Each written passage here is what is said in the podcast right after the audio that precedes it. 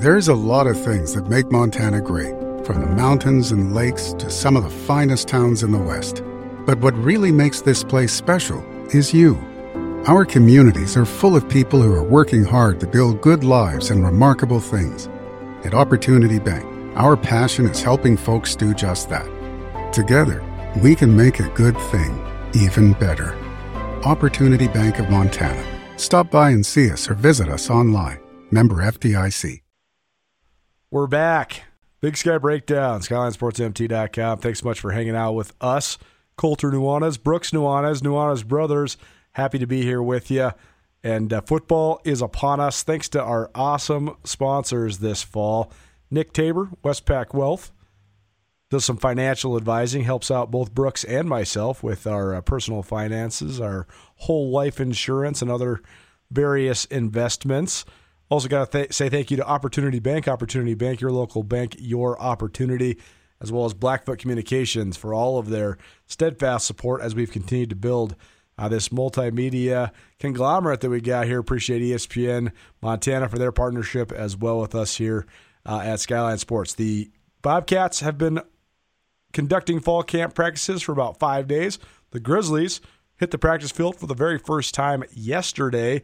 Myself and Brooks were down there uh, at Dornblaser Field to check out the Grizz. We both reside in Missoula now, so we'll be getting over to Bozeman a couple times in the next month or so.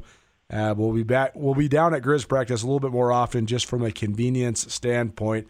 So we'll start there. We'll start with Montana. Uh, the overwhelming storyline coming out of yesterday was the uh, passing down of number 37 or lack thereof. We'll get to that in a minute. Marcus Welnel was wearing number 10, not number 37. Bobby Hauck said he was unequipped to answer questions about it. But before that, before any of that drama came about, Brooks, uh, you haven't been to a practice down there at Dornblaser Field for a little while. What did you think of the Grizzlies day one? Well, it's awesome to see football. I've been getting super excited for it. You know, we talk a lot, Colter.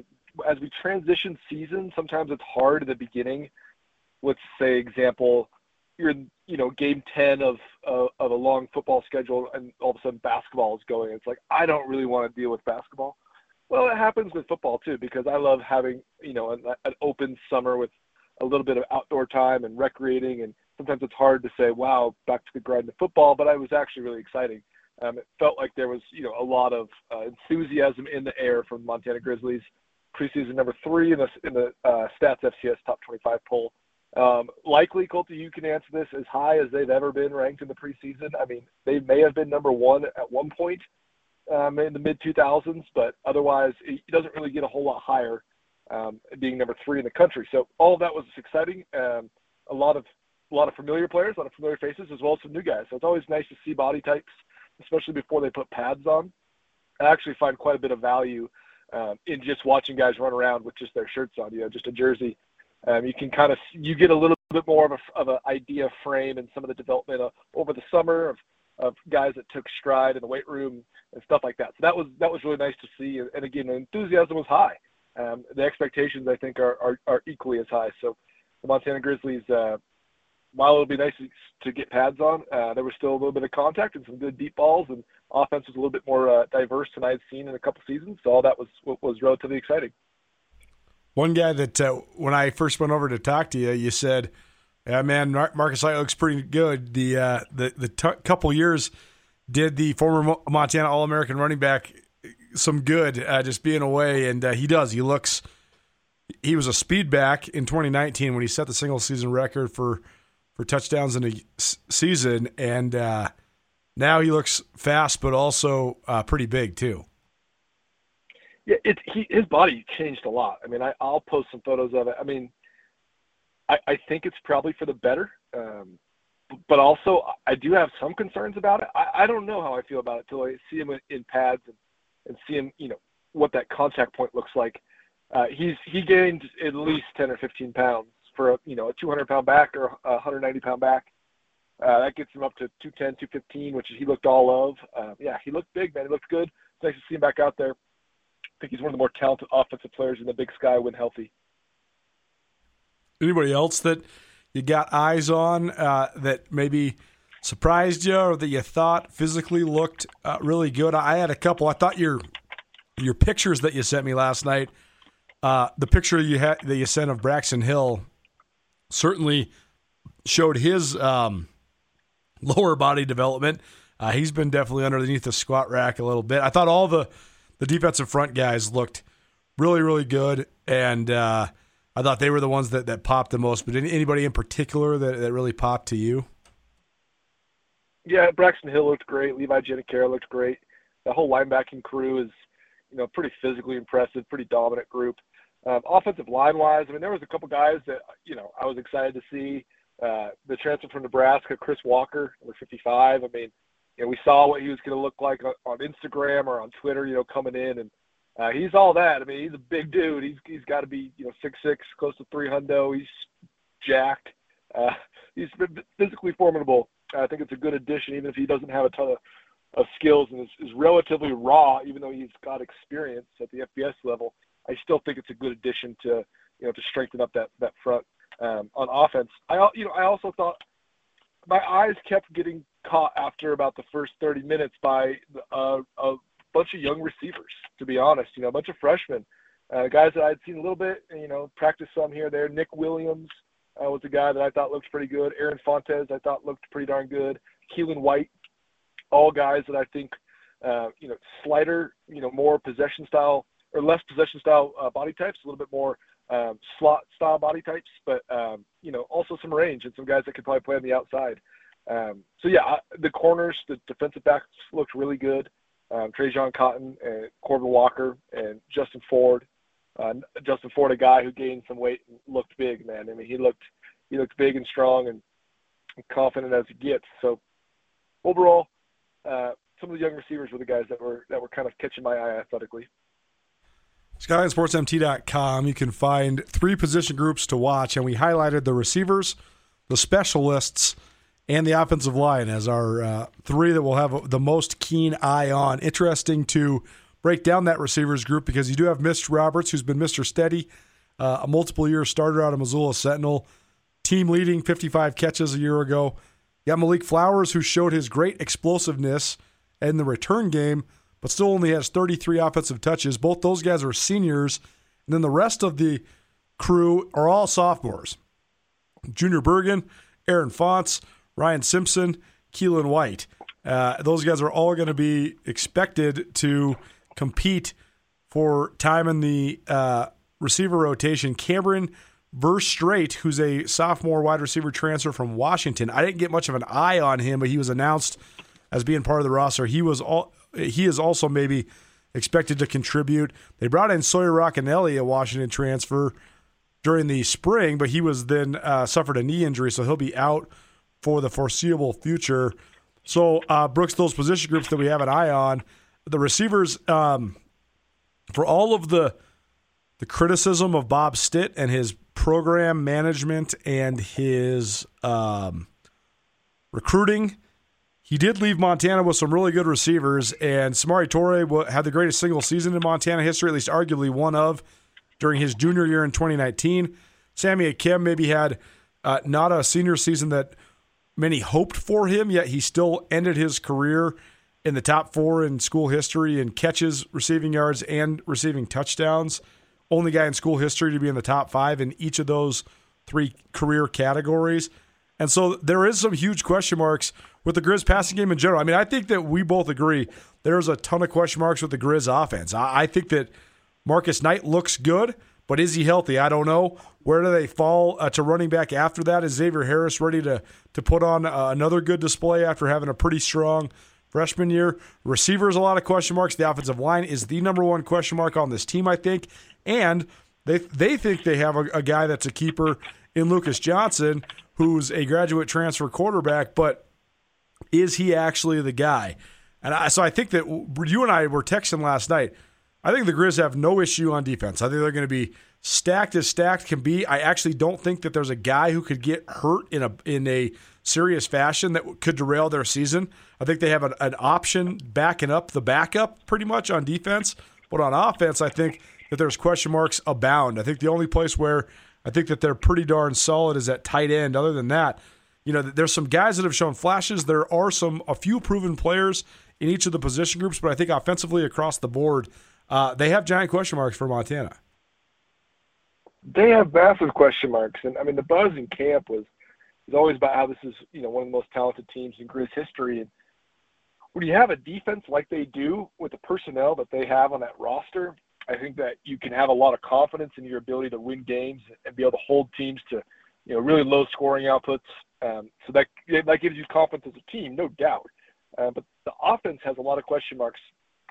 Quarterback play with Lucas Johnson, if he ends up being the guy, you know, a guy that, that can take you deep in the playoffs, that will change everything at, at Montana because they haven't had that style of quarterback play for many years. It has been some time, Colter. I mean, we could go back, you know, close to a decade where there has not been elite quarterback play, sufficient at times, good, even great with guys like Dalton Sneed, but absolutely dropped down elite. Um, you know, I don't know if that's that's happened at Montana for quite some time. So Lucas Johnson, you know, it's easy to say the quarterback will be a big pivot point, but I, I certainly do think that that is the case.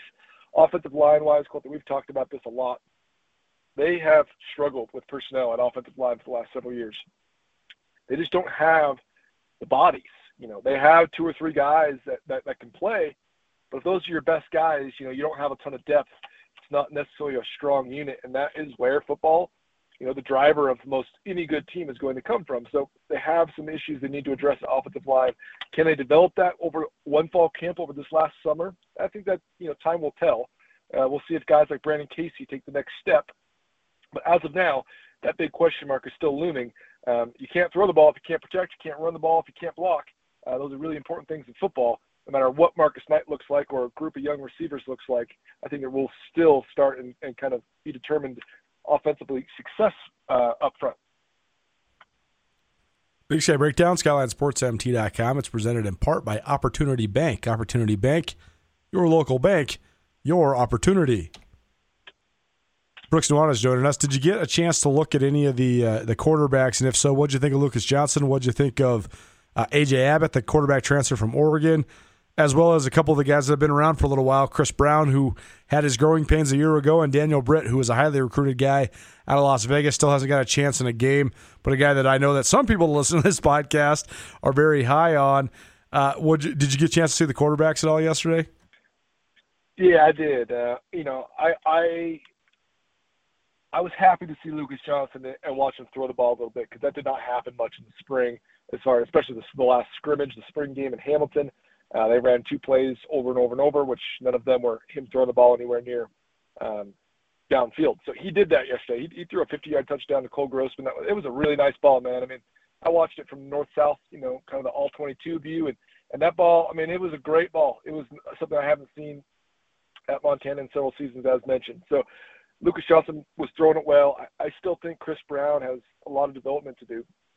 I could easily see AJ Abbott becoming the backup quarterback to Lucas Johnson. I think that's where I'd put my money. I'm betting on that. You know, if, if they were to take my bet, I'd surely put it down. I think of all the guys, um, I thought Daniel Britt was was a guy that you know, I, I certainly don't wish injury upon anyone, but two or three quarterbacks go down down and Daniel Britt goes in the game. I think everyone takes a, a gasp and then they have this sigh of relief and wow, this, this guy can play. He's tiny. He's miniature. Colter. I, I don't know what he's listed at. It can't be more than 5'10", 180 pounds maybe. I mean, he's a small dude, but he can he can throw it, and you can see you can tell he sees it pretty well. Um, you know, he has that touch. He has that feel for the game. Uh, so I thought Daniel Britt was was kind of impressive, to be honest. Um, and the rest of quarterbacks, you know, I think there's some development to happen there. We'll kind of see. I was interested to see um, the Helena kid. Remind me his name, Colter. Camden Hout. Caden Hewitt. Hewitt. Caden Hewitt. Um, I liked him in high school a lot. Every time I saw him, I was like, oh wow, that's a good body. He kind of stood out yesterday too. Still a young guy. We'll see. You know, if he ever gets any reps um, to start that development process. But when I saw him, I had to look at the roster and be like, well, who is this guy? And, and yeah, he stood out a little bit. Part of the glory of building a business comes from leaving a legacy to ensure your business continues thriving into the future. Have you asked yourself lately, what is your plan? Forming a personalized business succession plan is essential to know the passion you put into your business will carry on. Nick Tabor at Westpac Wealth is here to help you navigate all your business succession and retirement planning needs. Give Nick a call at 728 6699 and keep the spirit of possibility vibrant while making your future more tax efficient with a personalized business succession and retirement plan for you. Yeah, Hewitt's biggest uh, Hewitt's going to have the same thing that so many guys from Montana have. He's big, he's got a strong arm, and he could run at the high school level. He's not yeah an athletic. He's he's decently athletic, but I don't think he can run and break the pocket at the Division One level. But he got away with a lot of I don't want to say bad habits, but he holds on to the ball too long. Uh, and, and, that's not uncommon for young quarterbacks. And you can hold on to the ball too long when you can run away from everybody at the high school level. That's just going to be a lot less time um, when you get to the college level. We, have tons of time throughout the next couple weeks and the next couple months to talk about the Grizz. I'm going to be down there again today, so I'll have some a little bit more in-depth evaluations of these guys from a physical perspective. We'll talk some Bobcat stuff. Brooks, I know that you have not seen the Bobcats live and in person in uh, a little while. Um, but what do you think of are some of the broad storylines coming into this fall camp? Obviously, a defined one with year two of Brent Vigen, and a defined one with all this pressure, all this expectation on uh, Tommy Touchdown, Mr. Tommy Mellott. So, what do you think of just uh, Bobcats year two, Brent Vigen camp underway in Bozeman? Well, yeah, they have extremely high expectations as well. Number four nationally in the FCS top 25 preseason poll. Um, again, number three and number four. I mean, we're talking some serious high expectations for these Montana schools, which you know me, Colter. That's uh, that's all they should sign up for. That's that's kind of exactly the table that everyone wants to set is that kind of expectation. So it's good. Well, and at this Montana. point in time, too, with the way that the FCS is, there's no excuse for Montana and Montana State to not be top five in the preseason, right? I mean, Sam Houston's not in the division anymore and uh, James Madison's not in the division anymore, and other schools with resources like Idaho don't have it rolling yet, and you know Weber State, what is their footing? What's what are they at? I mean, the point of the story is with where the FCS is right now. Other than the Dakota schools, there is no excuse for Montana and Montana State to have anything less than national semifinal expectations year in and year out, at least in my opinion. Yeah, absolutely. I couldn't agree more. You know, I, one thing I have not got to say in this podcast is maybe maybe I'm speaking out of turn here. I was actually quite surprised about some of the preseason accolades that Tommy Mellott was receiving. Uh, you know, he was you know getting first team preseason first team uh, quarterback nominations kind of across the board. And not to say that I don't think Tommy Mellott is extremely talented. It could be one of the best players in the league. I think that is absolutely true. His quarterback development has not been, you know, the steepest uphill curve. I mean, it, it's you know, he's a dynamic athlete. He can throw the deep ball fairly well. Uh, he's a good playmaker. You know, he got really hot in the playoffs there, and, and man, he had it rolling. But but overall, I, I still think that there's a lot of development for for Tommy Mellott and, and you know a lot of the Montana State offense. If Isaiah Ifanse is is still banged up, uh, not ready to go, he's battled lower leg injuries, knee injuries for the better part of his career. You know, that's a big blow. We'll see what that looks like. They have to replace several guys on the offensive line including three of their most productive players over the, the last four or five seasons. Um, and Lewis Kidd, Taylor Tuiasosopo, uh, Zach Red retired. Uh, you know, lost Connor Wood two years ago. That's that, that's five starting linemen. Justice uh, Justice Perkins, uh, Perkins transferred. Um, sorry, T.J. Sessions, not Justice Perkins. Excuse me. Um, so that's five starters in the last five years that have you know, played a lot of games for the Bobcats that are all gone now. So we'll see what that looks like. So offensively, I think there's some questions, and then defensively, Troy Anderson um, departs, you know, after his storied career, as well as Chase Benson. Um, you know, another guy that played really well. Then you have uh, a seventh round draft pick and Daniel Hardy that's gone. He was two draft picks, uh, first team all league interior guy on defense. So some more question marks there. But you do bring back guys like Callahan O'Reilly, who's a stud, who's a you know borderline first team um, all league style player. And you bring back some more guys in the secondary, like Okada, who's who's played had such a uh, you know a he's he's risen to the top of the big sky kind of overnight and become one of the best defensive players, and def- especially in the defensive backfield um, in the league. So you have plenty of talent there. I do think that there's probably more questions as far as the roster composition goes at Montana State than there is at Montana. Uh, the receiver room is chocked full of transfers as well. So it'll be a very important camp for, for Montana State, especially with Brent Vigen kind of starting to try to settle in. Uh, as you know, across the hill, Bobby Hauck does not need to settle in, Colter. He has a bead on every single inch of his program and knows every single thing that's going on, including the position battles, which have already been complete in his mind. Big Sky Breakdown, presented in part by Blackfoot Communications. Thanks to Blackfoot for all of their help and support in helping get so many different things, whether it's the Skyline Sports newsletter or this podcast series or a variety of other different things. Couldn't do it without Blackfoot Communications. Appreciate them for all of their support here over the last several years and their continued partnership with us here at Skyline Sports. Brooks, I want to talk about the, the Tommy Mellott dynamic because it was a little bit shocking that Tommy Mellott was the preseason All Big Sky selection at quarterback, even though he's never started a game in Big Sky Conference play. It, it was a little shocking to see his name on the Walter Payton Award watch list but that's maybe, you know, it's a watch list. So you're projecting, okay, top five team that has a, a returning quarterback. Okay. I can see him on the watch list. But he also, though, was uh, a preseason All American. And this is a lot of pressure on a guy from a very small body of work. Tommy Mellott has started four football games in his life. They were all in the playoffs. He's only finished three football games in his life because he got knocked out in the first quarter against North Dakota State. One, uh, I, I would actually say the single most interesting thing that I found out during this first week or so of camp on either side of the Continental Divide is the level of confidence that Montana State has in Tommy Mellott. They're going all in on this kid. They nominated Tommy Mellott for the preseason Offensive Player of the Year award, not Isaiah Ifanse. That was a, a in-house decision. We at Skyline Sports tried to vote for Ifanse, even though we knew Ifanse was hurt and that he was going to be out for the beginning part of the season at least, we still were going to vote for him because of his body of work. You know, single season rushing record last year, closing in on becoming the all time leading rusher in Bobcat history. But Montana State didn't even put him up for the award. They put Tommy Mellott up for the award. So I decided when I was at Media Day to ask everybody in the organization what they thought of Tommy Mellott. To a man, they all said, not only are we so unbelievably confident in this guy, we think that he can take all the pressure in the world and then some. We truly think we have one of the best players in the country, period. And I think it's a sort of similar carryover from the storyline last year when Matt McKay basically quit the team, entered the transfer portal, and left the Bobcats high and dry right before the playoffs. All of the guys internally were like, finally, we got our dude. We believe in Tommy Mellott. We're going to go ball for Tommy Mellott because we know Tommy Mellott's going to ball for us. And I think it's a carryover of that. But like I asked Willie Patterson what he thought of it. He just laughed and he's like, the Big Sky doesn't know what's coming. I asked Jeffrey Manning about it. He's like, people don't understand, man. This kid is the best player in the conference.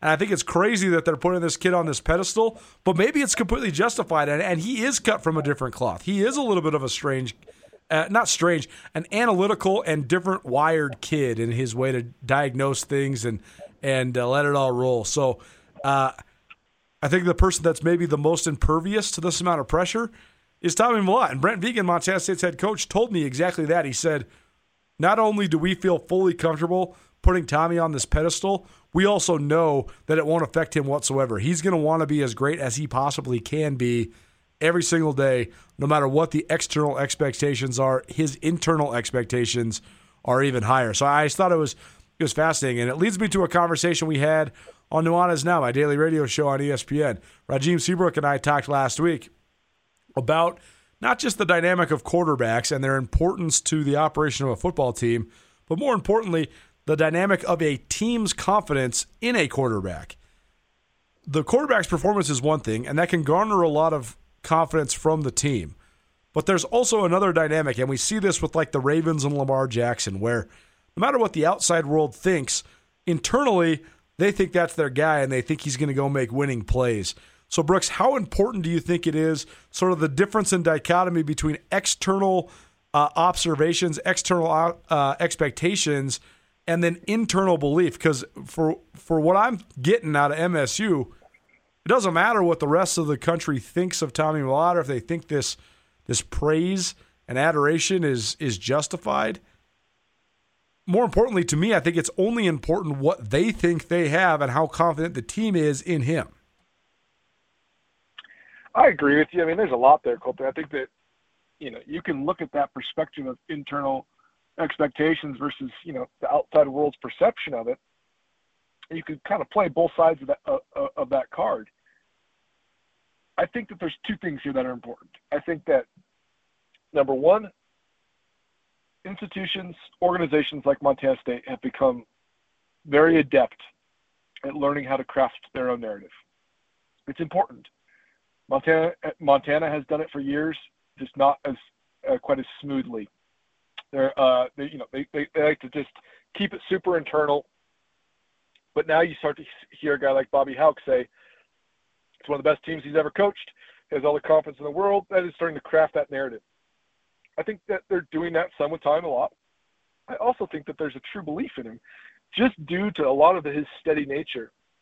They don't make young men like him very often. I'm not talking generationally. I'm not talking about new age versus old school, some throwback morals. I'm not talking about any of that. Just the way he's wired, the ability to compete at such a high level without getting red in the face. You know, the ability to, you know, stare someone down in battle and be able to keep your composure and be able to be a true gamer. It's pretty rare, and, and Tommy Mellott has that. I don't think there's any question about that. Uh, I think that we would have seen, you know, you could always say in, in hindsight, I think we would have seen a pretty impressive performance from Tommy Mellott in the in the national championship game against North Dakota State had he not gotten hurt. I don't think they would have had a chance to win. I think North Dakota State was one of the more talented teams I've ever seen, and I've seen a lot of iterations of those of that team. I still think Tommy Mellott would have put up some stats, made some wow plays, and you know put a memorable memorable performance on the board. That being said, those internal expectations, especially at quarterback for what seems to be a quarterback driven program under Brett Vigen, I think is really important to, to, to line out and get everyone on the same page. I think more importantly, from a player perspective, I think that guys like you mentioned, Jeffrey Manning and Willie Patterson talking about Tommy Mellott's um, ascension and skill set is a little bit more important than maybe someone who's at the at the head of that of that organization. So kind of a long answer to, to say overall, I do think that setting expectations or meeting national out external expectations internally, meeting those head on and trying to kind of, you know, make sure that those are symbiotic and, and, and look similar so that everyone has an idea of where to row and what direction to, to go. I think that's vitally important. And I think Montana State's doing that with Tommy Mellott. And again, it shouldn't be a surprise when it happened, I didn't want it to be a surprise, but it was to me. Blackfoot Communications just launched new business services delivering big value to smaller firms. With reliable voice, fast internet, business grade Wi Fi, and around the clock support, Blackfoot ensures you remain connected to your customers, employees, and communities throughout the day, every day. For more information, go to blackfootsmallbusiness.com. Connect to more with Blackfoot Communications.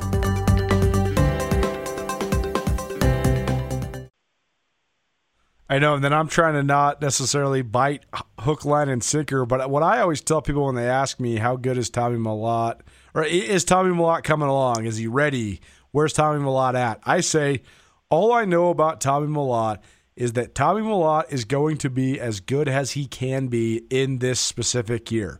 How good that is remains to be seen, but he will be as good as he can be in this specific year. He doesn't have what so many quarterbacks struggle with, where he glitches out in games and he, he can't handle the pressure. He, in fact, I think the game slows down for him and he can kind of go into that flow state. And he's going to put the work in. He's going to study the playbook. He's going to try his best to lead vocally and by example. And he seems to just really welcome and, and relish the pressure. So uh, it's easy to, to bite hook, line, and sinker on the narrative that he's going to be really good. But all I really know is that I think that he's going to be as good as he can be. I don't think they have a lot of the off the field concerns. I don't think they have to worry about a lot of the intangible stuff, and I don't think they have to worry about him getting into a game where he can't handle the pressure.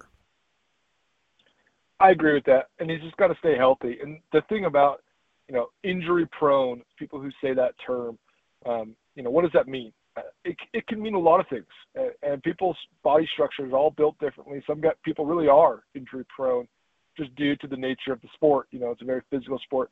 Like Tommy Mellott's injury that happened in the national championship is a complete freak accident. You know, it's just I mean, snapped his leg in half just by someone falling on it. I mean, it's everyone in that situation. Ten out of ten people would break their leg if that happened to them. So it's not like it was, you know, something that was wear and tear and kind of this grind. But I I do think that so so what does he do well? I think that if you had to characterize Tom a you would say that that, he, that he's a running quarterback. You know, he, he scrambles really well. He extends the play. He can get to the edge. Uh, physical at the point of attack. And if I were to say that about a young player that's only played in a handful of games, and that was what you're going to bank your program on, I think most people would say that's risky. I think most people would say, well, that's a little bit concerning that he's a running quarterback who is definitely a big guy. Don't get me wrong. Tommy Mellott's jacked. You see, stand next to Tommy Mellott, he's six one and a half, six two, two hundred and ten pounds. I mean, he looks he looks great. That's what that's, that's how they build him. You know, out of a factory. I'm not saying anything that that that, that isn't true there. But the fact is that you, you're going to play 13, 14 games, 15 games in the season. Uh, you want to have durability, and he has not proven to be able to throw the ball extremely well across the middle of the field, um, or you know, dumping it to tight ends and dumping it to running backs in the backfield. He hit a lot of long shots, uh, and that's kind of you know, with the running game they have, it's a pretty good style of offense, but also not systematically perfectly sound. So what are they going to do offensively with Tommy Mellott? I think that that is the, the number one question. And as you said, Colter, will Tommy Mellott be as good as he can be in any system? I, I do agree with that, but there's so much that goes into the coaching aspect of, of how they're going to prepare and what they're going to ask him to do that I think will play such a huge portion of it. Big Sky Breakdown, probably presented by Nick Tabor and Westpac Wealth. If you need any financial advice, you want to learn how to invest, you want to make your life more tax efficient, give Nick a call today. Brooks, last thing for you before we let you go. I'm sitting here recording this and watching SWX Montana television, and the story that's on the loop is the story of the day, the story of the week, the story of fall camp so far for the Montana Grizzlies. In July, Jace Lewis handed number 37 the tradition laden jersey for the Montana Grizzlies down to Marcus Welnel, who's a senior to be out of Helena Capital. There was a bunch of fanfare on Twitter and Facebook and Instagram and all that. But, uh, and the University of Montana's social media accounts posted pictures of Marcus Welnel and number 37, or at least photoshopped pictures of Marcus Welnel wearing number 37. And then yesterday, during our pre practice interview with Bobby Hauck, we asked Coach Hauck about Marcus wearing number 37. And Coach Hauck said, and I quote, I am not equipped to answer that question at this moment. I think there's still some more consulting that needs to be done. Then Welnel did some post practice interviews, and he talked about how the moment in which Jace gave him the jersey was one of the most special moments of his life, but they are still, quote, working through some things. But the fact of the matter is, Marcus Welnel was wearing number 10 yesterday and not number 37. We don't know all the details as to the why. All we know is that Bobby Hauck made a comment that there's still some consulting to be done, and Marcus Welnel was not wearing number 37. We don't have to hash this out too much, just briefly. Your thoughts? Oh, Colter, if I told you I didn't care, um, no one wants to hear that. I don't know if I do. Um, I think Marcus Welnel will wear number 37. So the there's definitely some conspiracy theories out there for Robby Hauck and Bobby Hauck and the legacy that is. Um, I don't think there's anyone in the entire world that wouldn't think it's cool if Robby Hauck wore 37. I think everyone would think that's pretty darn cool. Even if you, you know, thought it was maybe a little cheesy or unearned or he's not from Montana or you know, kind of whatever that looks like, it would probably be pretty cool. That's not really how it works. Uh, you know, coach doesn't get to pick who wears 37. Never has, never will. Uh, that is the entire legacy of the jersey. Is that it is picked, it is passed on, and the player is picked by the former recipient for a very, very good reason because it is not intended to be on the best player. It is not intended to be on the face of the of the franchise, quote unquote. That is not the intention of the jersey. It is not the intention of the program. Uh, it is supposed to go to a lifelong or a born in Montana legacy player that represents what it means to play hard. Um, and that does again does not necessarily mean that you have to be the best player. Uh, when I was playing for Montana, Carson Bender was handed down 37, um, defensive tackle from Deer Lodge, and by no means was Carson Bender could put up stats um, in his entire career. You know, he if he would have had a productive career that did not was not laden with injuries, he might have had 50 or 60 tackles. Uh, that's not what the award's about. The award's about being a weight room warrior and a you know a, a, a come to practice every day with your hard hat kind of guy. Um, so I think that this will shake itself out. I think Marcus Welnel will wear 37. I think it's it's uh, very impressive um, and very much deserved. I hope it shakes its way out. It's uh, you know, it, it, it, there's so much to say here. so much that's tenuous to say. All I know is that the tradition is a player tradition started by Craig Paulson and continued on through 16 different young men from Montana who've worn number 37. I also think that it's not, I think that it's gone away from what it's supposed to be about because, in order, CJ Pitcher and Carson Bender and Lauren Utter, I guess it was CJ Pitcher, Lauren Utterback, Carson Bender, and Ryan Featherston, those four guys in a row were all, in my opinion, great representatives of the award. None of them were first team All American caliber guys. And I think a lot of then the narrative around the number became skewed. Why isn't 37 the best player? And then all of a sudden, they started trying to give 37 to the best Montana guy. And that's then when it became Zach Wagenmann to Jordan Tripp to Caleb Kidder and guys that are all Americans, and it became sort of a marketing ploy rather than tradition. And I'm not saying any of those guys didn't deserve to wear the jersey; they absolutely did. But forever, it was always given to a young Montana guy that would then wear the jersey for multiple years and show sort of that Montana spirit. And it didn't matter if he was a first team All League selection or not. And it wasn't even about what he could be. It was all just about representing the the flavor of Montana by wearing the jersey. It wasn't necessarily wearing the jersey as the best player from Montana. And so, you know, that's one part of the deal. The other part of the deal is I think that you can be a great player no matter what number you wear. And there's been some of the greatest players in Montana history, like Colt Anderson and Shann Schillinger and Vince Huntsberger and Trey Young and, you know, uh, Kroy Biermann and Trumaine Johnson and Robby Hauck's in that conversation as well. You don't have to wear 37 to be a great player. So if that's part of this, I think that's just silly. And I think that there should just be a, a, not that that shouldn't be a part of the equation. It shouldn't necessarily be the best guy from Montana wearing it. It should be the the player that best encompasses the spirit of Montana. We're gonna have more on this. I'm trying to round up some former 37s to talk about just the tradition of handing it down and what that means and what the challenges are.